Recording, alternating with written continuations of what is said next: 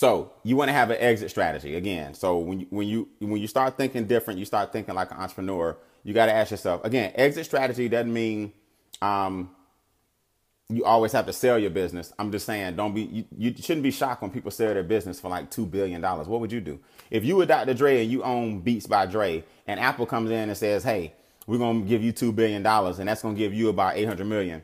What you gonna say? Nah, I'm holding on to my beats. No, you you built a business so that one day one of the big boys would say, "We value what you've done, and we want a piece of it," and you still have creative control. So you got to start thinking the same way. And if, if you thought about it that way, you would treat your business a lot different. All right. F. F is forecast and expect the best scenario, but know the worst scenario. F is forecast and expect the best scenario, but just know the worst scenario. Now, like a lot of you guys don't know this, but like I'm really big in in like law. I like to look at cases and study cases and you know, um, you know, what's the difference between manslaughter and murder? What's the difference between involuntary manslaughter and, you know, what's a murder three and what's embezzlement and what's this and what's that? But my whole point is I always notice all the great attorneys, what they do in law is they tell their clients, look now, you could do 50 years. okay. That's the worst case scenario. You could do 50 years. I'm just telling you that up front. You might do 50, but the best case scenario is I can get you out in five. That way, the defendant knows going in, all right, do I need to go ahead and cop a plea? I'm not trying to do no 50 years. Shoot, I ain't trying to do five years. Everything in life, whenever you make a decision, and I went to the to the prison thing just to make sure I prove this point. You better know what's the best case scenario for you coming out and you better know what's the worst case scenario for you going in. And that way it'll help you make sound decisions from a non-emotional standpoint. F is forecast your and expect the best case scenario, but you better know the worst case scenario. And I do that. I do that. I'll grab a pen sometimes and do that in just about everything. I'll do that in relationships. I'll do that in business. I do that when it comes to raising my uh, son. I had a parent teacher conference yesterday with a teacher. I just didn't like some of the disciplinary actions. I said, okay, the best case scenario is me and him going here and shake hands and we agree on how he disciplined my child. The worst case scenario is I gave his mother my debit card and said, just bond me out and I'll be out of jail by four o'clock and then we can go to court and, you know, I'm sorry I put my hands around his throat. That's the worst case. as the worst case scenario. But luckily, we ended up, my man, he apologized.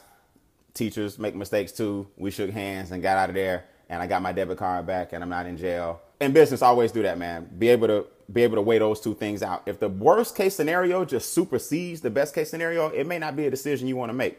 You got to stop making decisions emotionally, and you got to start making decisions from a standpoint of with facts and math and logic, not how you feel and pride and ego. And that nine times nine times out of ten, that'll get you the best forecast.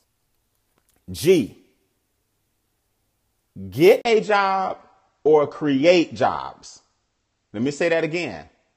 Get a job or create some jobs. See, and I think people miss this. I didn't retire or make my first million dollars until I at least had a $32,000 a year salary back then that was holding me down. Meaning, not holding me down in the slang sense. I had a little salary coming in. It wasn't but a couple, you know, a little thousand dollars every two weeks or whatever after taxes. But at least I wasn't starving. You don't want to build your business with a gun to your head. And that's what a lot of people do. They build their business and they have no income whatsoever. And now their business is frustrating. So a lot of times, to you guys out there that just feel like, you know, well, such and such did it and he's fine today and all of that. Everybody's situation is different. You may have to get a job so that you can create some jobs. That's very important. I'm to say this because we got disconnected earlier on this, on the earlier part of this. Your job is designed to fund your dreams. See, let me let me tell you guys something. Your job is strictly business. That's what people miss. It's strictly business. Don't it ain't nothing personal. That's all people get fired. They don't understand that for the company or the organization or whoever you were working for, it's strictly business. We thought you're the best. Thank you so much. We thought that we were going to make 2 million off this particular division of the corporation. We put that much in the budget. It's not bringing back 2 million. So 18 of you guys have to go or somebody else is going to lose their job. So they bring 18 people into a conference room and say, Hey, listen, here's a little severance if you're lucky, but in the next 30 days, we're going to have to shut this business down or this division down. It's strictly business. So listen, guys, you got to use your job just like they use you.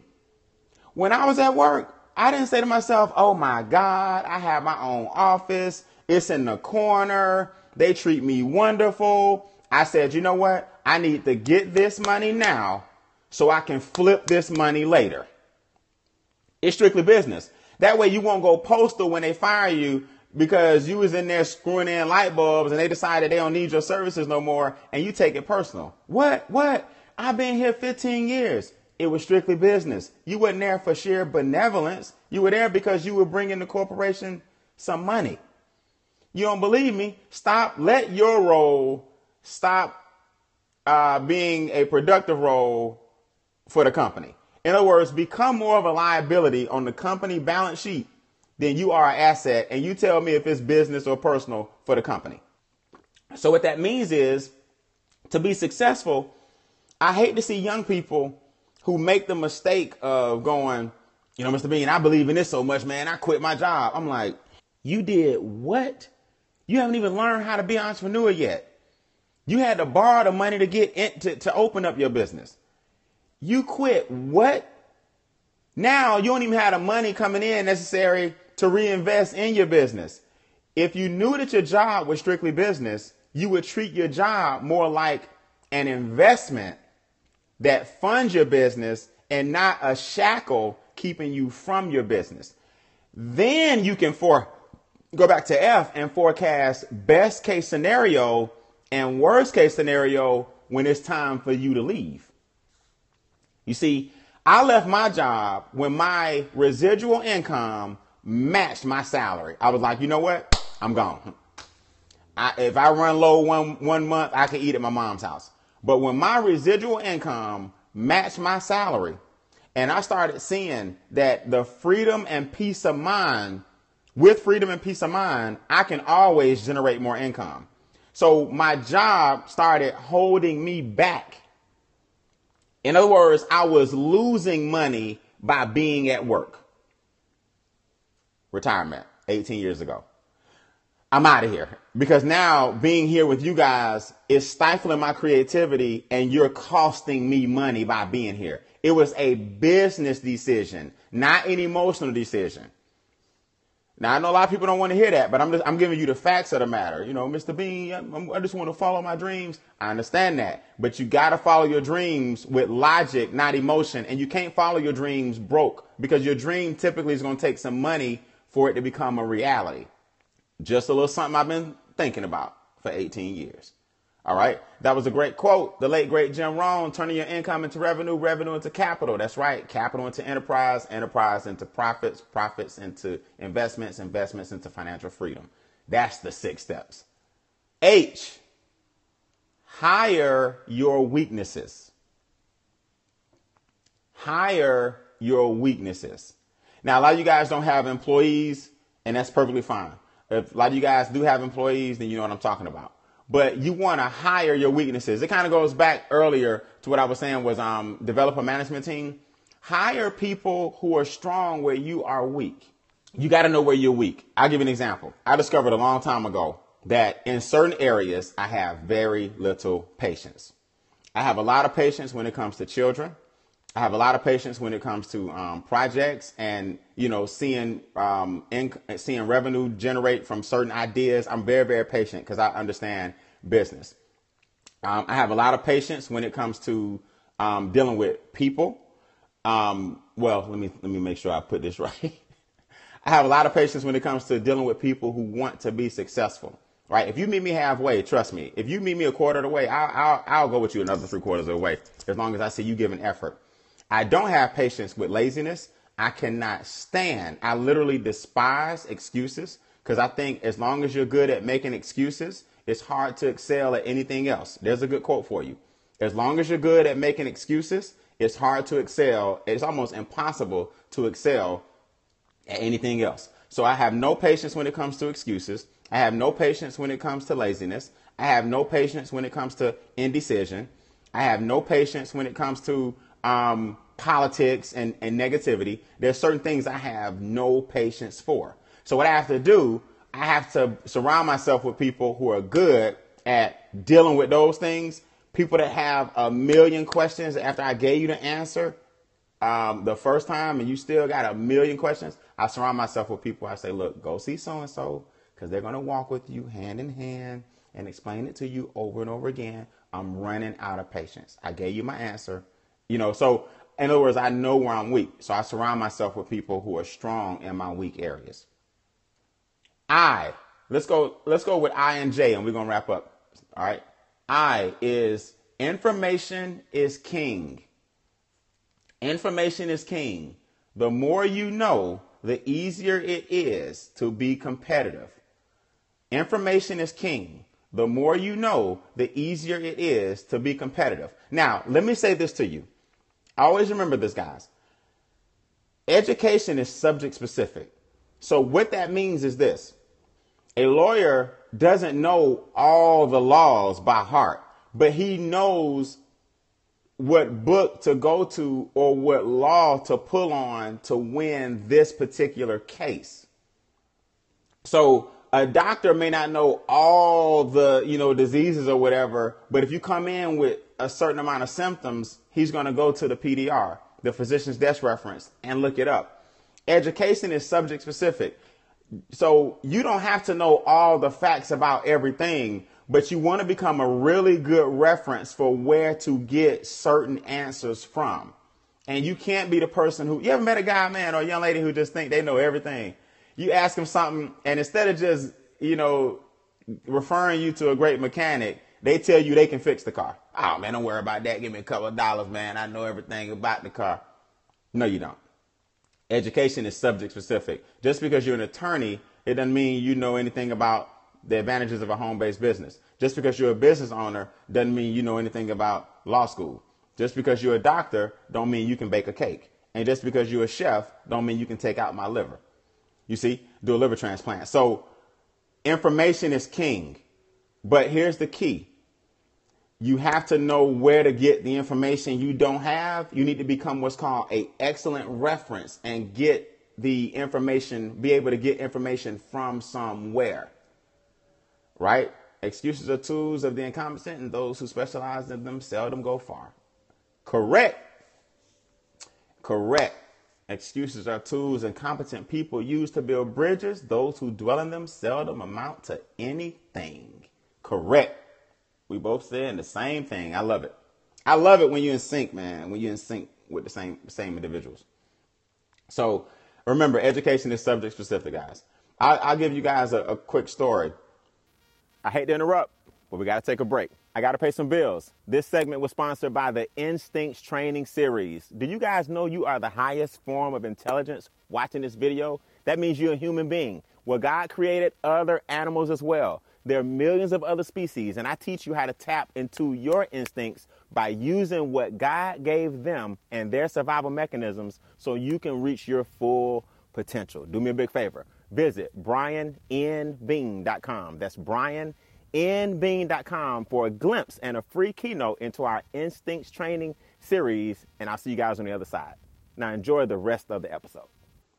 Um, a friend of my mother's is a very, very wealthy attorney. I mean, extremely wealthy. Like swimming pool inside his house and outside. You can. It has a tunnel where he comes down his bedroom, down like a little pole, into an indoor pool, and it goes out to an outdoor pool through the house. Like this, how wealthy he is. His um, tennis court seats 150 people indoors. His tennis court seats 150 people indoors. You can watch him and his son play tennis inside. The house is I think 17,000 square feet. I mean, it's just ridiculous. And look, this was in the 70s. Y'all hear what I'm saying? This, he had his house in the 70s. So you can just imagine he had millions back then. Yeah, damn. Okay.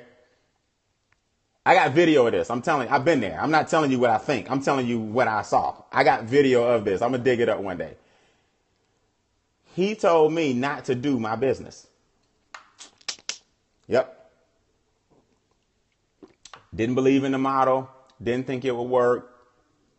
Um, this doesn't make sense. And I told him, with all due respect, you are an attorney and you don't know anything about the business that I'm in. Now, I said that in the house that I was talking about. So it took some big kahunas to say that. But I just, I was very, very young, but I just always believed that the person talking to you may be successful, but if they're not successful at what you are talking about, then you may need to talk to somebody that's successful at what you're talking about. You see, that's the that's that's the important thing. So, and he's he's still my mentor. Don't get me wrong. And to his credit, I will say this: he was right. he was right about the business that I was in. I mean, it did not work, but the model and the education I got from that catapulted me where I am today. So, shout out to him. He actually was right but what I'm saying is that information didn't deflate me because I knew the type of business I was in, and I knew that he wasn't necessarily was not necessarily in the same business.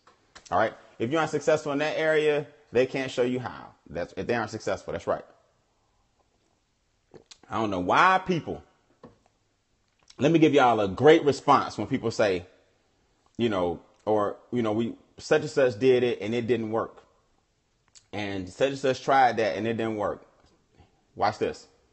And how long have you been getting advice from unsuccessful people? Think about that for a minute. And how long have you been getting advice from unsuccessful people? You the next time somebody challenges your goal and dream and tell you that somebody else tried it and it didn't work, you look them dead in the eye and say, "And how long have you been getting advice from unsuccessful people?" All right, let's go to Jay justify business decisions with financial cost slash benefit analysis. I kind of hit that earlier too. So I'm a little ahead of myself. Justify business decisions with financial cost benefit analysis. I'm telling you guys right now, man, if you make decisions emotionally, you always gonna regret it in business. Because emotions are temporary, the decision you make a lot of times was only working for that moment and you made a permanent mistake. You see, here's what I tell people, man. I, I never want you guys to forget this. This is a lot of the things I teach aren't just in business, but it's in life. If you ever get down on yourself and depressed and you feel like your self-esteem is esteem is low and things aren't going the right way. Well, what you have to remember is that's a temporary state. So if that state is temporary, then the following emotions are also true and just around the corner. Happiness, joy, abundance. You know, your the the endorphins and things that you need to send yourself chemically only happen when you hold your chin up and hold your posture up. See, a lot of people don't realize this, but it's almost impossible to be in a depressed state of mind and have low self confidence when your chin is high. Half of your life is structured around the way you carry yourself and your posture. The way you posture yourself will change how you feel. And when you change the way how you feel, when you change how you feel, you change how you act. So people miss that, but a temporary state of depression is only a chemical imbalance for a short period of time. You can flip that if you change your posture first and in that temporary boost, if you will, of adrenaline, when those endorphins are kicking in and that dopamine is telling you to do exactly what you need to do, when you take action in that direction, then guess what? You take yourself out of an immediate funk. In other words, write this down. Taking action now brings satisfaction now. Taking action now brings satisfaction now. As a human being, you were born to grow and strive and struggle in order to survive. You weren't, you weren't, you're not put on this planet to sit dormant and do nothing and process everything in the world that's wrong with you. Because here's the reality. You're only where you are today because of some bad decisions you made yesterday. You aren't where you are today because of where you are today. You are where you are today because of some bad decisions you made yesterday. So that's the trick that people have to, that's what you got to learn right there. Your, your feeling right now is based on the old you. The new you is not in the situation you're in right now. The old you is. So the minute the old you realizes that you're old, I mean, the minute the new you realizes that your current state is a result of the past, which is when you were old, the new you will manifest a better you that you can look back on and say, I'm glad I met him. Now, just think about that for a minute. Yeah. Taking action now brings satisfaction now. I'm going to say that again. The minute the current you realizes that the current you is in the place you're in because of what the old you did, the habits the old you had, the decisions the old you made, then the future you will look back on the current you and be glad you made the decision that you made. So that's why you always hear me say in a lot of my keynote addresses, there's only one tense, and that's the present.